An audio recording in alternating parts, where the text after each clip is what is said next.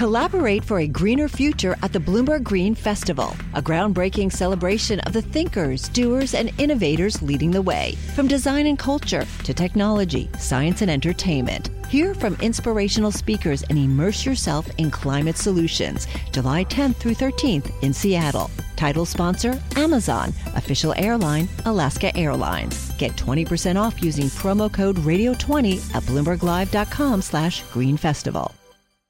Today, I have the pleasure, I have the pleasure of announcing key nominations and appointments for the critical economic positions in the administration. A first-rate team that's going to get us through this ongoing economic crisis and help us build the economy back, not just build it back, but build it back better than it was before. A team that's tested and experienced. It includes groundbreaking Americans who come from different backgrounds, but who share my core vision for economic relief here in the United States of America.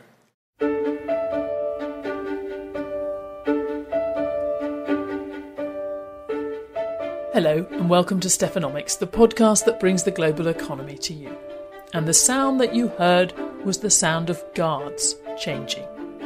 Joe Biden will be US president in less than seven weeks' time, and though the transition was in suspended animation for a few weeks, it is now fully up and running. We're starting to get a much clearer sense of who's going to be sitting in the key post. What do these first appointments tell us about the new administration's economic priorities, and how on earth is he expecting to get round the fact that the Senate's likely to stay in the hands of Republicans so far loyal to President Trump? I can't think of a better person to ask about all of this than Jason Furman. He's a professor at Harvard's Kennedy School now, but he was head of President Obama's Council of Economic Advisers, and he's good mate with most of the new economic team. He's also just published a paper with Larry Summers calling for a revolution in fiscal policy, just as the incoming president considers his first budget. Nice. We're also going to check in, briefly, on the new era coming for Britain on January 1st, as it fully leaves the European Union.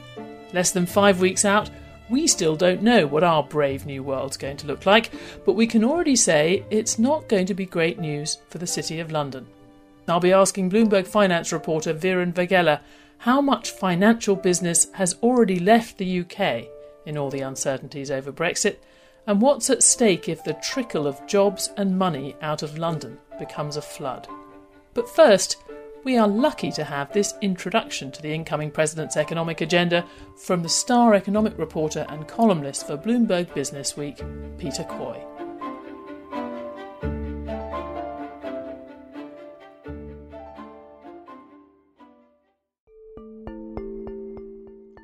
In Washington, personnel is policy.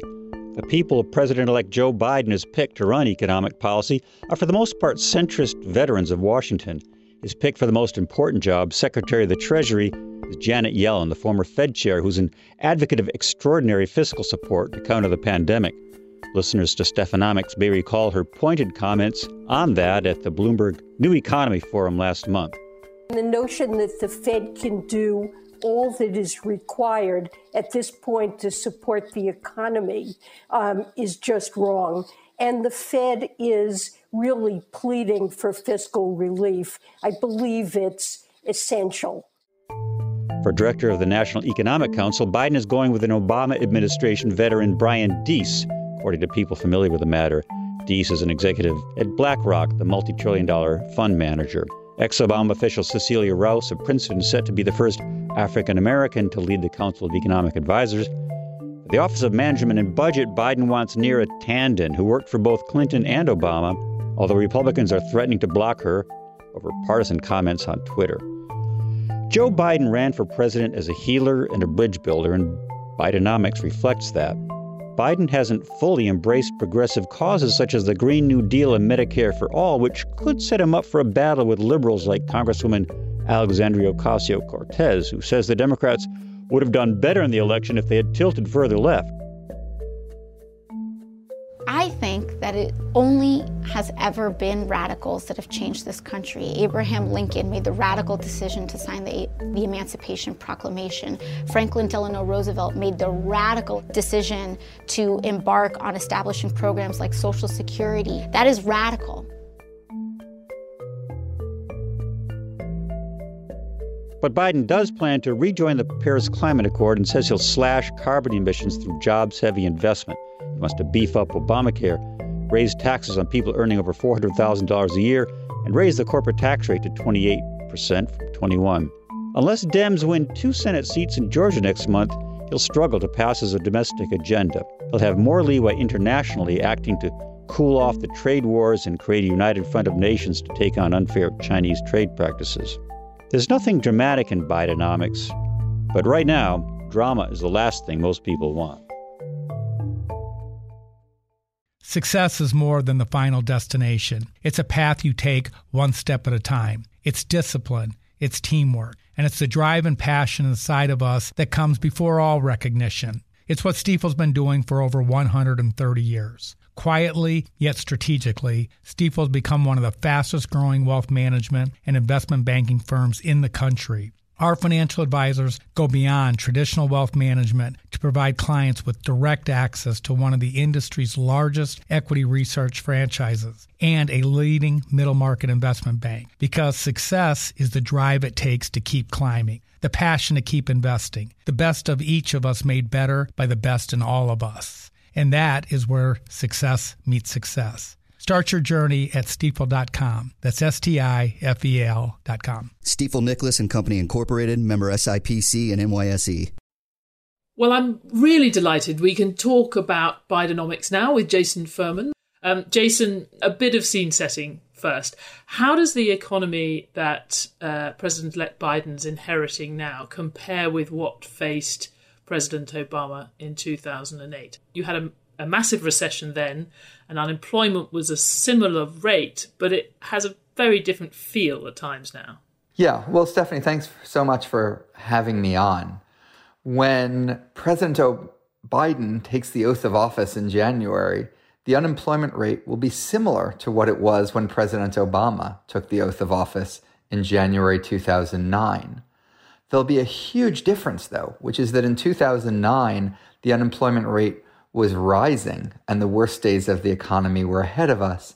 This time, the unemployment rate is very, very likely to be falling over the course of 2021. Maybe not completely healing the economy, but certainly the better days will be ahead. It seems obvious, but what are the, what are the big economic priorities that he faces? The biggest economic priority is getting the virus under control much of which involves the distribution of vaccines, but we can't wait for the vaccines to be distributed. So, testing, encouraging social distancing, which is implemented at the state level um, in the United States. Um, but second, that getting the virus under control won't be enough. You know, if you get the virus under control, a restaurant can open. You still need people to be able to afford to eat in the restaurant. And so supporting demand, supporting job creation through fiscal measures is critical. And then finally, even if people can afford to eat in restaurants, and I'm obviously using this as a metaphor, um, there's still a lot of reallocation of labor. People that lost their jobs, people that need jobs for new employers, new industries. Um, and that reallocation process can sometimes take years to play out. We heard a little bit earlier from Peter Coy about some of the individuals who've come in. Obviously, some of them, uh, many of them, very well known to you and, and indeed to, to Stephanomics, the likes of, of Janet Yellen. But overall, you probably know many of them better than we do.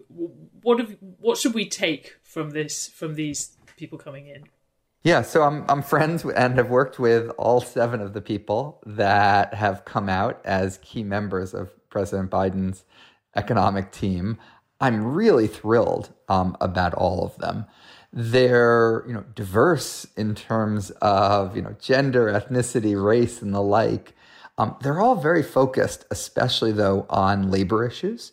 Um, Janet Yellen is a macro and monetary economist, but a lot of her focus, and she's going to be the Treasury Secretary, um, is on labor markets and how they function the Council of Economic Advisors, which is what I used to run, all three of the economists there are focused on labor. The first time that we've ever seen that.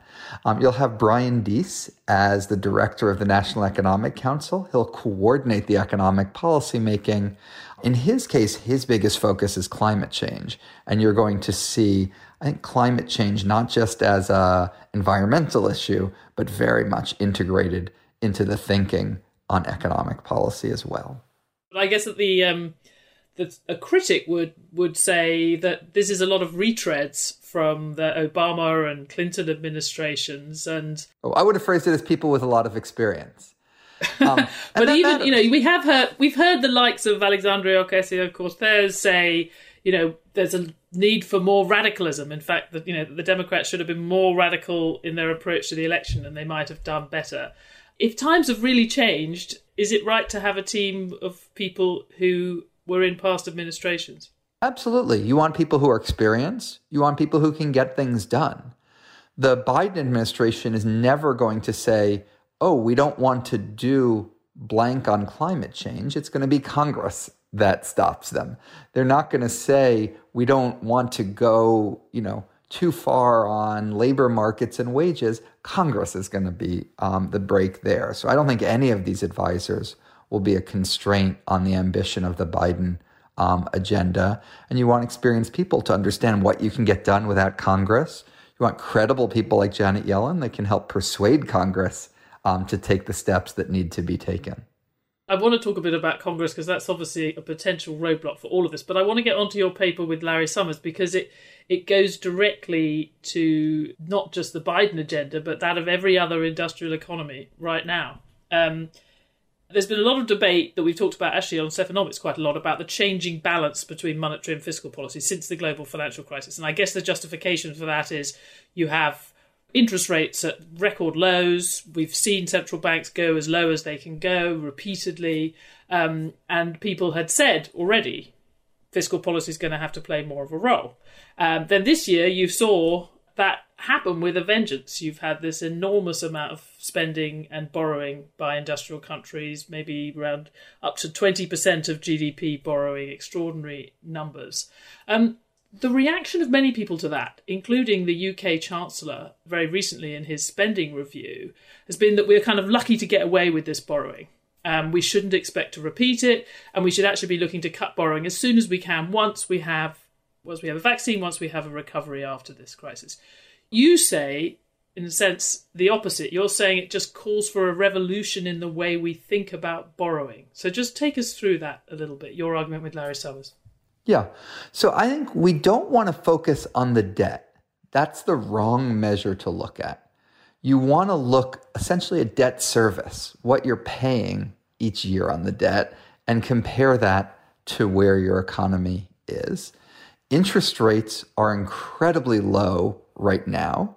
They're a lot lower than the growth rate, something that Olivier Blanchard, who was president of the American Economics Association, in his presidential address noted necessitated a profound rethinking of fiscal policy. Now, you might think interest rates are low just temporarily, but they were incredibly low in December before COVID struck our economies. And if you look at financial market forecasts in the United States, for example, the Fed thinks it's going to raise rates eventually to 2.5 percentage points. That itself would be quite low. The market doesn't believe them. They think the Fed's only going to get rates up to something like 1.4 percentage points. And so you do see policymakers around the world sometimes talking about, you know, this won't last. Their forecasts have been wrong for the last couple decades on interest rates.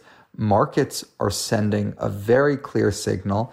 And there's, um, you know, I think some very fundamental economic reasons why global saving has increased, the demand for investment has declined, and so equilibrium interest rates are lower. We need to think about fiscal policy very, very differently in that world. How would it affect the way we decide whether a government's public finances are in decent shape? So these days, you know, when we economists at Bloomberg or others, we look at the debt ratio, uh, debt relative to GDP. You're suggesting we should just look. We should look at the cost of that debt. Presumably, we should also look at where spending or where borrowing is going to because you want it to actually be supporting economic growth. So, how do we judge whether we're spending money on the right things in this environment? Right. So, if an economy has excess unemployment and an interest rate around zero, you can spend money on anything and it would be good for the economy. So, if you just do the famous Keynes digging holes, filling in the holes, that will help. It's way better to instead of digging a hole and refilling it, to you know, build a highway, to do something for telecommunications, um, for clean energy, um, or the like. Then, as we look over the medium term, um, what Larry Summers and I recommend is that you look at real debt service as a share of GDP. Um, it's real debt service. You're adjusting for inflation because inflation is eating away part of your debt. You want to count that against interest. Um, in the United States and most other um, of the major economies right now, real debt service is currently around zero because inflation is offsetting interest and it's projected to rise, but to rise very modestly and even a decade from now still be quite low by historical standards. So that would be the measure I would look at to decide if we were worried. And then finally, in terms of spending, it's going to vary from country to country. But at low interest rates, there are a lot more public investments that actually repay themselves. Um, they cost money up front, you get higher wages, a stronger economy later on. And so it doesn't actually cost you anything, and you don't want to think of it as costing you anything. Um, in the United States, investments in children meet that criteria, education, some infrastructure, research and development. I don't think you want to think about paying for something when the bigger danger we have is that we won't do enough of it.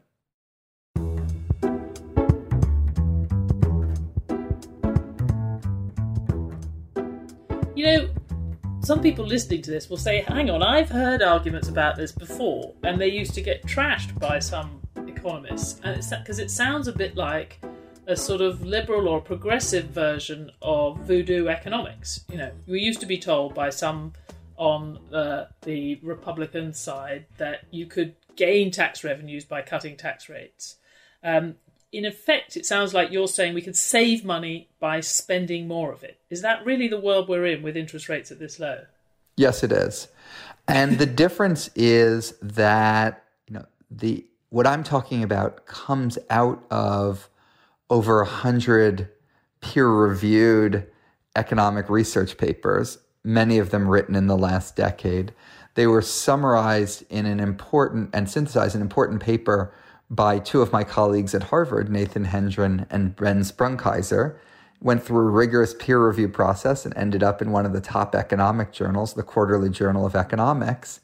And um, they found this. Part of this is because of a revolution in economic research where you can use large scale administrative data to follow large numbers of people over long periods of time.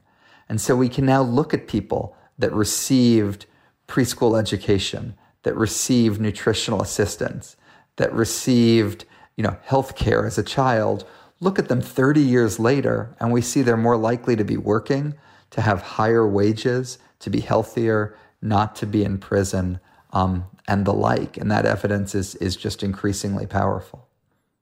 Just because I know some people listening to this podcast will have a bit of whiplash from hearing your argument because we only last week had Charles Goodhart and Manoj Pradhan talking about why inflation was going to go up and rates interest rates were potentially going to go up not immediately but over sort of 5 year 10 year time frame because of the reversal of the demographic uh, changes that we saw, or at least a continuation. So we now have, if we have a rising dependency ratio everywhere, uh, their argument was that you would start to have inflationary pressure and wages go up, and that this could change all of those expectations and forecasts uh, that you just talked about in the financial markets, and that rates would end up being much higher and inflation would end up being much higher. What do you what do you say to that? You know, we could just we could completely change our way of looking at fiscal policy just in time for for the world to go back to more like it was, say, in the 1970s? Yeah, so my view on fiscal policy is that there is not a timeless truth here. You can't look into some theory like modern monetary theory and say deficits are never a problem. Nor should you have some theory that deficits and debt are always a problem. Um, you need to base it on you know, empirical evidence about the economy, about interest rates, about um, the overall macroeconomic situation. You know, you can have all sorts of theories about interest rates rising. That's not what financial markets think. That's not been the trend um, for several decades. That certainly might happen. And so, you know, Larry and I suggest you should be worried if real debt service rises above 2% of GDP, but I wouldn't jump right up to 2% of GDP and say we're fine. In fact, if you look at the program we recommend, um, it would still keep interest payments about 1% of GDP, about half of the margin that I think we should be at. So, yes, leave some room for error, be somewhat prudent, but right now, the bigger risk is that we don't do enough, not that we do too much deficit reduction. Okay, so back to the real world. None of this is going to happen, surely, if the Republicans remain in control of the Senate for the first years of the Biden administration. Do you, do you think anyone on that side has has read your paper? Are you expecting them to, to come on board? You know, I certainly hope that this is a set of ideas that um, Democrats and Republicans in Congress take seriously. Going to make an effort to try to get them out there and discuss them with people. Um, at a more practical level, I was in the room many times as Vice President Biden was negotiating with Senator McConnell, who is currently the majority Republican majority leader of the Senate. Um, the two of them have a good rapport with each other, pretty transactional negotiating style. That may not be enough to get anything done, but I do think it's the best shot um, at getting something done in divided government. And there's certainly some areas like infrastructure which do generate interest from both political parties. Well, that's a, a voice of optimism that is also a voice of experience, a rare treat. Uh, Jason Furman, thank you very much. Thanks for having me. Success is more than the final destination. It's a path you take one step at a time. It's discipline, it's teamwork, and it's the drive and passion inside of us that comes before all recognition. It's what Stifel's been doing for over 130 years. Quietly, yet strategically, Stifel's become one of the fastest growing wealth management and investment banking firms in the country. Our financial advisors go beyond traditional wealth management to provide clients with direct access to one of the industry's largest equity research franchises and a leading middle market investment bank because success is the drive it takes to keep climbing, the passion to keep investing, the best of each of us made better by the best in all of us. And that is where success meets success. Start your journey at stifel.com. That's S T I F E L.com. Stifel Nicolaus and Company Incorporated, member SIPC and NYSE.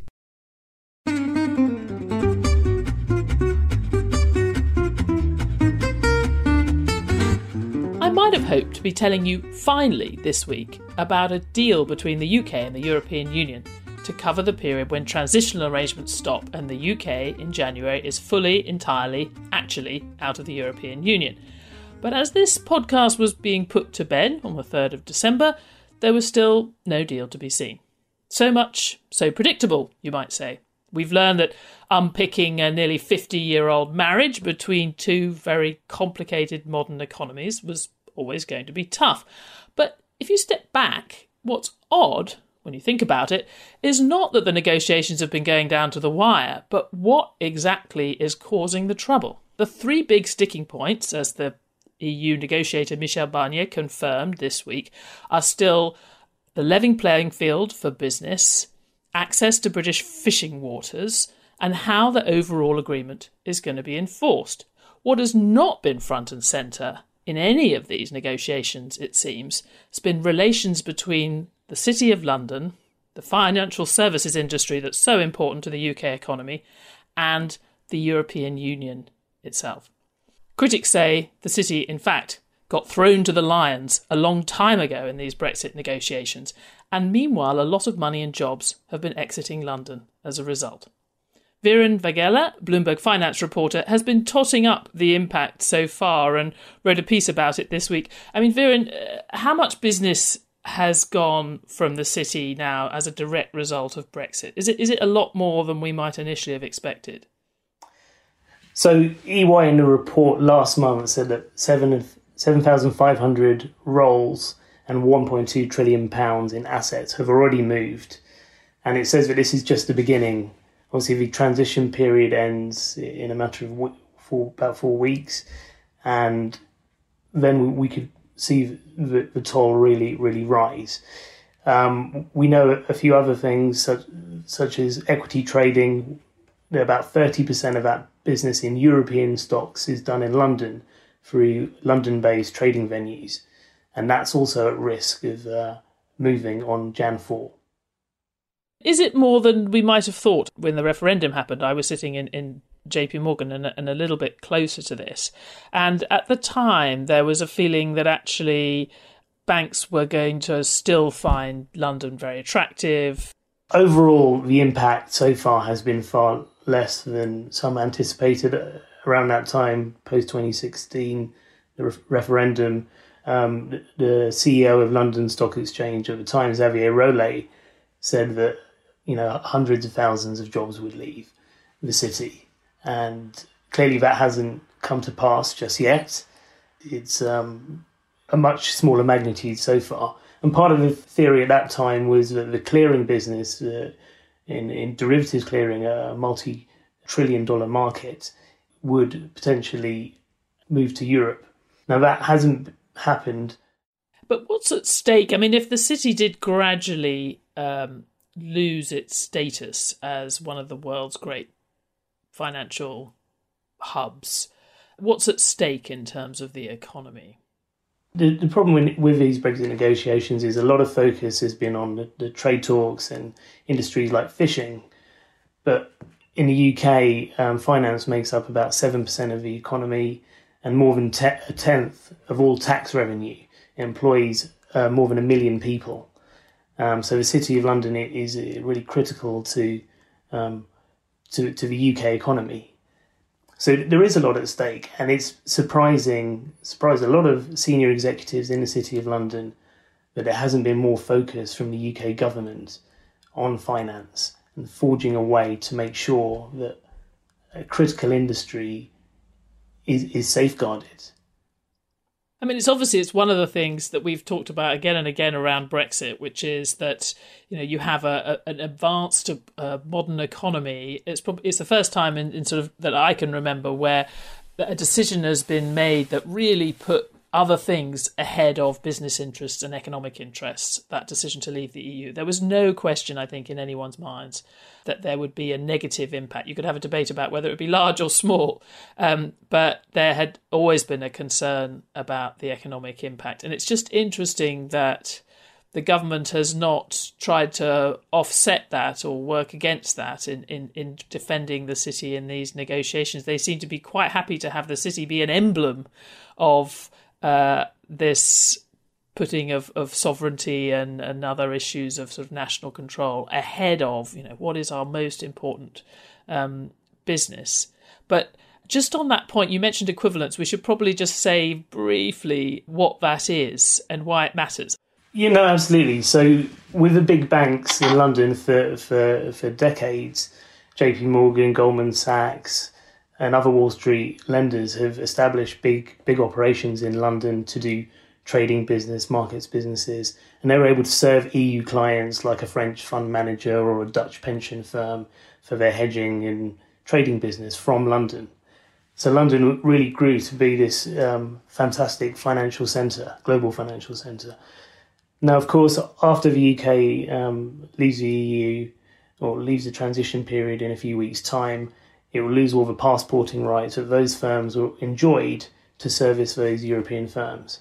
So the, the back the, the fallback is equivalence, which is in essence the European Commission uh, determining that the UK's rules on finance are as robust as its own. Now, de facto, the UK's rules on finance are as robust. The UK uh, wrote many of the rules when it was in Europe. It influenced the, the, the way those rules evolved.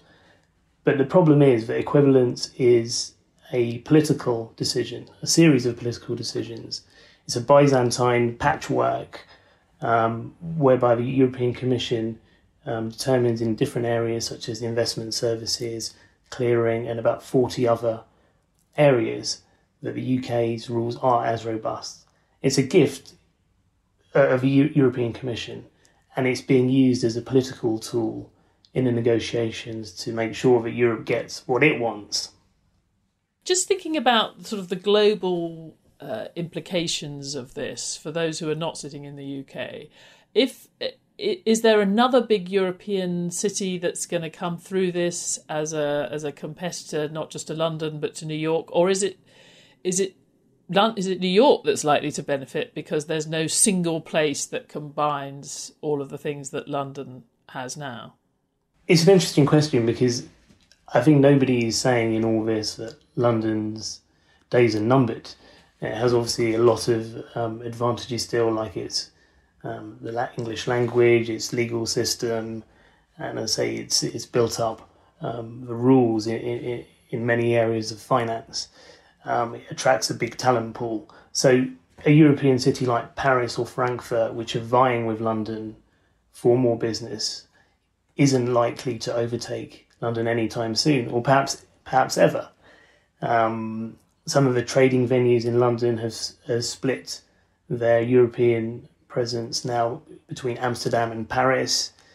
Um, some of the banks have um, big operations now in Frankfurt. So what we're seeing is a sort of fragmented future for finance in Europe. But many people still think that London will dominate. It's always reinvented itself. We we talked about how the Big Bang um, in the 1980s um, um, uh, from Mar- Margaret Thatcher's time was a big impetus for the City of London and made it a huge share trading hub. London is always. That was the deregulation where they got rid of a lot of rules that actually made a lot of US banks want to prefer London for some things because of the reduction of rules. Was that right? Exactly, and and this is maybe a good analogy with what we may may see um, in in a post Brexit era. It's always looking at increasing competition, making um, rules better for the end user, and that ultimately makes London very attractive, or has done.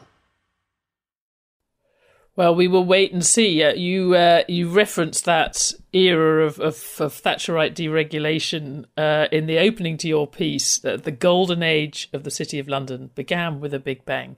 It's ending with a whimper, or maybe not. We'll find out over the next few years. Uh, Viren Vaghela, thank you very much. Thank you.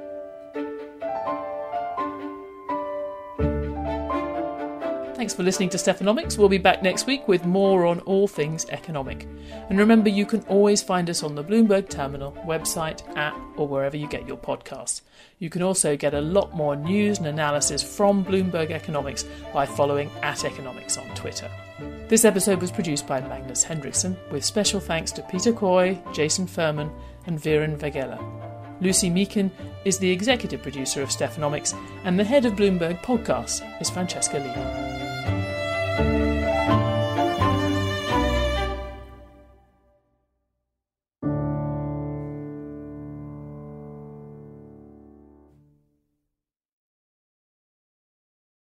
Collaborate for a greener future at the Bloomberg Green Festival, a groundbreaking celebration of the thinkers, doers, and innovators leading the way. From design and culture to technology, science, and entertainment. Hear from inspirational speakers and immerse yourself in climate solutions. July 10th through 13th in Seattle. Title sponsor Amazon. Official airline Alaska Airlines. Get 20% off using promo code Radio20 at BloombergLive.com slash Green Festival.